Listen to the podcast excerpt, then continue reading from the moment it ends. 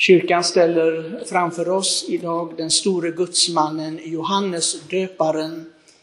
En person som ställde hela sitt liv till Guds rikes förfogande utan att ta bort någonting. Vi förstår att Johannes döparen är en förebild för alla troende. Men alla är vi inte kallade naturligtvis att gå ut i öknen eller skogen eller på något sätt att stå där och, och göra bot på det sättet som han gjorde. Men att förbereda vägen för Herren, det är allas kallelse. Förbereda Herren i vårt eget liv och för Herren i andras liv. Så Johannes döparen är den stora personen som Jesus säger, han är den störste född av kvinnan. Och påvarna var tvungna att säga, eller förtydliga detta, att det är ingen rangordning i sig, men det är ett förtydligande om hur viktigt det är att ställa sitt liv just till Guds förfogande. Och det är någonting som också kyrkan har i någon av sina Mariemässor eh, om, om just detta tema. Och det handlar ju adventstiden om. I förrgår, fredags den tredje, så firade vi ett stort helgon. Helgonen är ju en påminnelse om att evangelierna, Guds ord, är ingen utopi, det är inte någonting som är overkligt eller så att säga långt ifrån oss att vi inte kan uppfylla det. Utan helgonen visar i kyrkan, och det är vad kyrkan visar på när man helgonförklarar någon, den personen har tagit Gud på allvar, har försökt leva evangeliet. Och det var den helige Franciscus Xavier. Han är en av de två skyddspatronerna, skyddshelgonen för missionen i kyrkan. Han är det tillsammans med lilla Therese. Och eh, Francisco Xavier som levde på 1500-talet och var medgrundare till jesuitorden. Han var verkligen ute i missionen och verkligen eh, brände sitt liv kan man säga för missionerandet. Medan lilla Therese kan man ju undra, men hon lämnade ju aldrig sitt kloster. Hon gick in där när hon var 15 år och dog där i tuberkulos när hon var 24. Så vilken mission har hon gjort? Men i hennes dagbok så ser vi hennes brinnande längtan efter att just offra sitt liv, sin bön, sin sjukdom, just för själarnas frälsning. För det är det det handlar om. För vad hjälper det människa om hon vinner hela världen men förlorar sig själv? Förlorar sin själ. Det säger ju Herren. Francisco Xavier, han skrev ett eh, brev som vi läste i liturgin i fredags till Ignatius av Loyola. Och där beskriver han hur han ser alla dessa människor, särskilt barn och unga, som är så ivriga att de kommer till honom och de ger honom inte ens tid till att läsa de bönerna han är förpliktad att be, eller att äta eller sova. Jag har ledigt, det kan vi inte ens tänka på. Han, sa, han, han såg i denna iver att lära känna Gud och lära sig någon bön, verkligen att de är nära Guds rike. Och så skriver han någonting lite märkligt att han blir riktigt ivrig och arg på de här eh, universiteten och akademierna i Europa där man är så stolt över sin lärdom och det är så viktigt allting. Men människors frälsning, det har de ingen kärlek till. Och han skulle vilja gå dit och springa i korridorerna och i föreläsningssalarna på universiteten och skrika skäms ni inte, ni ska ställa till svars för detta. Naturligtvis så sa han ingenting emot att eh, lärdom och kunskap, det, det måste vi ha. Vi måste förkovra oss i kunskapen om, om Gud. Men det är någonting annat att bara intressera sig för det. Människans frälsning måste stå först på listan. Och så han döper tusentals barn och så berättar han att han undervisar dem i trosbekännelsen, Fader vår och Helig Maria. Han börjar med det åtminstone, han gör det han kan. Varje år när vi firar den helige Franciscus Xavier så tänker jag på vår situation. Hur är det hos oss då, idag? Vi har många barn som går till första kommunionen varje år. Det brukar vara minst i de tre, fyra grupperna över 60-70 barn.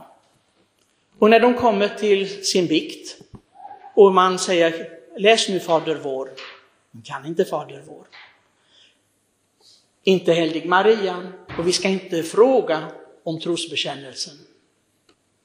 Och man undrar, de här barnen kommer inte från så att säga vildmarken eller där man inte hört talas om Gud. De kommer från så kallade kristna katolska familjer. De kan ingenting. Och som en av mina medbröder sa, de kan ju inte ens korstecknet. Vad gör föräldrarna? Vad sysslar föräldrarna med? Att inte vilja ge det till sina barn, det är den andra uppgiften som gifta personer har, som har den kallelsen. Den första är att så att säga vara sammansvetsade i kärleken till varandra, den första kallelsen i äktenskapet. Men den andra, för de som får barn, är att ge vidare tron, att ge det eviga livet till sina barn. Och då undrar man, älskar de inte sina barn så mycket? Och då tänker jag, om det är så att föräldrar inte älskar sina barn, då är det lika bra att jag inte är pappa. Tänker jag hade kanske blivit lika egoistisk och brytt mig lika lite. För det är det jag ser i detta fenomen. Att inte lära sina barn grunderna i den kristna tron.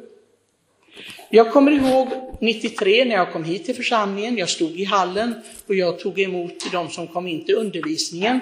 Så var det en pappa som liksom puffade in sina två barn och sa, gör dem till kristna nu, jag sticker till A6. Mm. Fint va? Det är bara att gratulera. Man storknar, jag glömmer det aldrig. Och det är många år sedan nu, det är 28 år sedan. Men jag glömmer detta aldrig. Jag tyckte det var horribelt. Den här familjen har jag ju aldrig sett mer i kyrkan, det är ju en självklarhet. För har man den attityden mot tron och det eviga livet. Men det var förskräckligt. Och sen då barnen som vi ger det dyrbaraste vi har, den heliga kommunionen, Kristi kropp och blod. Sen, de flesta av dem ser vi inte mer på flera år tills det är dags för undervisning för konfirmationen. Och då, kan, då har de glömt allt, så då kan de heller inte korstecken, Fader vår eller Helig Maria, då börjar man om på nytt. Och så förväntar sig kanske föräldrarna att nu får vi se när de kommer på konfirmandundervisning, kanske det blir någonting. Det blir ingenting för att det är inte vi präster som bor med er. Vi bor inte i era hem. Vi kan inte påverka. Oss träffar man bara någon gång då och då. De som kan påverka det är skolan och i skolan, där undervisar man inte om den kristna tron, det ska ni inte tro. Utan det är bara i hemmen. Och jag tänker ofta med tacksamhet på min eh, morfar. Han, han var döv, jag har berättat det för er förut, men det hjälper, det kan vara bra att höra någon gång mer. Det sista vi hörde i huset, det var hur han skrek Fader vår. Han skrek, för han, han, jag vet inte om han trodde att Gud var döv, men i alla fall han var nästan döv. Och när min mor sa till honom, du behöver inte skrika så, Fader vår. Det här är ett kristet hem, det duger att höras av alla. Ja, Fader vår hörde vi det sista innan vi somnade. Och därför kan jag Fader vår redan tidigt. Men jag vet att i många familjer bes det aldrig gemensamt. Det bes säkert, men aldrig gemensamt. Skäms man för sin kristna tro? Skäms man för att ge den vidare? Eller är det så att vi saknar urskiljningsförmåga? För Paulus, han talar om detta, det är det viktiga i livet. Att ha urskiljningsförmåga. Och de flesta människor idag har inte det. Det ser man ju vilka saker de prioriterar i livet. Om alla de som kallar sig kristna, de som är döpta, skulle till exempel fylla kyrkorna, för de har urskiljningsförmåga, vad som är viktigt i livet. Det skulle vara packat i alla kyrkor, oavsett pandemi eller inte. Människor skulle be, de skulle förändra, men man har inte urskiljningsförmåga. Man förstår inte detta att det är viktigare att gå utan en lem, gå stympad, men att komma in i himmelriket än att komma hel och hamna utanför Guds gemenskap. Det säger vår Herre i alla fall. Men det är ju problemet det här. Tar vi verkligen Herren Jesus Kristus på allvar? Vem, vem, tycker vi att han är? Vem tror vi att han är? Det har gjorts undersökningar om det och visat det så att säga, tragiska att många katoliker inte inser att Jesus Kristus från Nasaret är både sann Gud och sann människa. För de flesta är han en, ja, det är en liksom toppenmänniska som, som verkligen visar kärlek och omsorg och så. Han är mycket mer än det. Han är den som ska döma levande och döda. Det ska vi inte glömma. Han är Gud. Han levde som sann människa men han är också Gud. Och då vill det till att vi lyssnar på honom. Han talar genom sitt ord. Men de flesta säger, jag talar precis som vi kanske lyssnar på varandra. Så jag talar du bara, det går in här och så går det ut där. Ja, ja, det, det läser vi i Bibeln, ja, ja, men det är skrivet för så många år sedan så liksom, det, det kan man inte ta på allvar. Så. Så det, men en mysig stund i kyrkan kan man ju ha. Sitta där och ha det trevligt tillsammans och titta på lite juleljus och vad det nu är för någonting. Det, det kan ju vara trevligt och mysigt och lite av liksom något annat i tillvaron den stunden. Men lyssna, gör vi det? Och ändå är Livets ord det här, ja det är inte rörelsen Livets ord. Det är verkligen Livets ord, det är han själv som talar till oss. Och han ger oss ledningen för hur vi ska komma in i den eviga glädjen, för det är det det handlar om. Allt annat är, är sekundärt. Och det gäller alltså att ha urskiljningsförmåga. Och har jag det, då värnar jag om min egen frälsning, om de, åtminstone de som står mig nära och kära. Så därför är det så förbluffande för mig som präst och som troende att det är så få föräldrar som tar detta uppdrag på allvar. Jag sörjer över det. Jag har inte varit i många församlingar så att jag kan inte jämföra någon annan. Jag har bara varit här i 28 år, men jag vet hur situationen är här. Jag vet att många är väldigt glada och tacksamma för vi har en fin församling och så. Men den som kommer nära människor och ser hur det verkligen ser ut, då undrar man. Man undrar. Tar vi Herren på allvar eller inte? Vi har inte ont om besökare i vår kyrka, det är inte det det handlar om.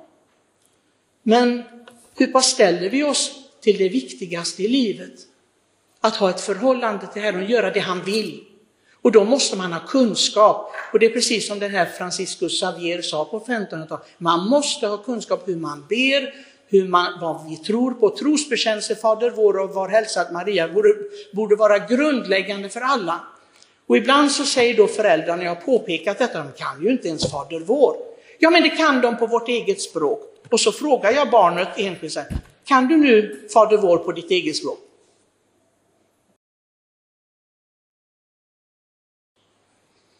Nej. Jag tycker detta är någonting verkligen att tänka på. Det handlar om advent, mina vänner. Det är verkligen förberedelse för Herrens ankomst. Det handlar inte bara om ett julfirande, för det, vi kanske får vara med om fler julfiranden. Det är inte det som är det viktiga att förbereda sig för. Men det viktigaste är hans slutliga ankomst när jag avslutar mitt liv. Sen kan vi inte göra någonting mer. När jag dör, då är det slut på valmöjligheterna. Jag kan inte göra någonting åt min, mitt öde. När jag dör så är det slut. Och så kommer Herren Jesus Kristus som jag har lyssnat på eller inte lyssnat på och ska döma mig. Må den helige Johannes döparen som hade sån kärlek till Guds rike och använde hela sitt liv för detta. Må han be för oss. Må den helige Franciscus Xavier, lilla Therese, alla de heliga be för oss så att vi tar Herren på allvar. Så att Herren, när han ska döma oss, känner igen oss och säger Kom in min vän i den eviga vilan.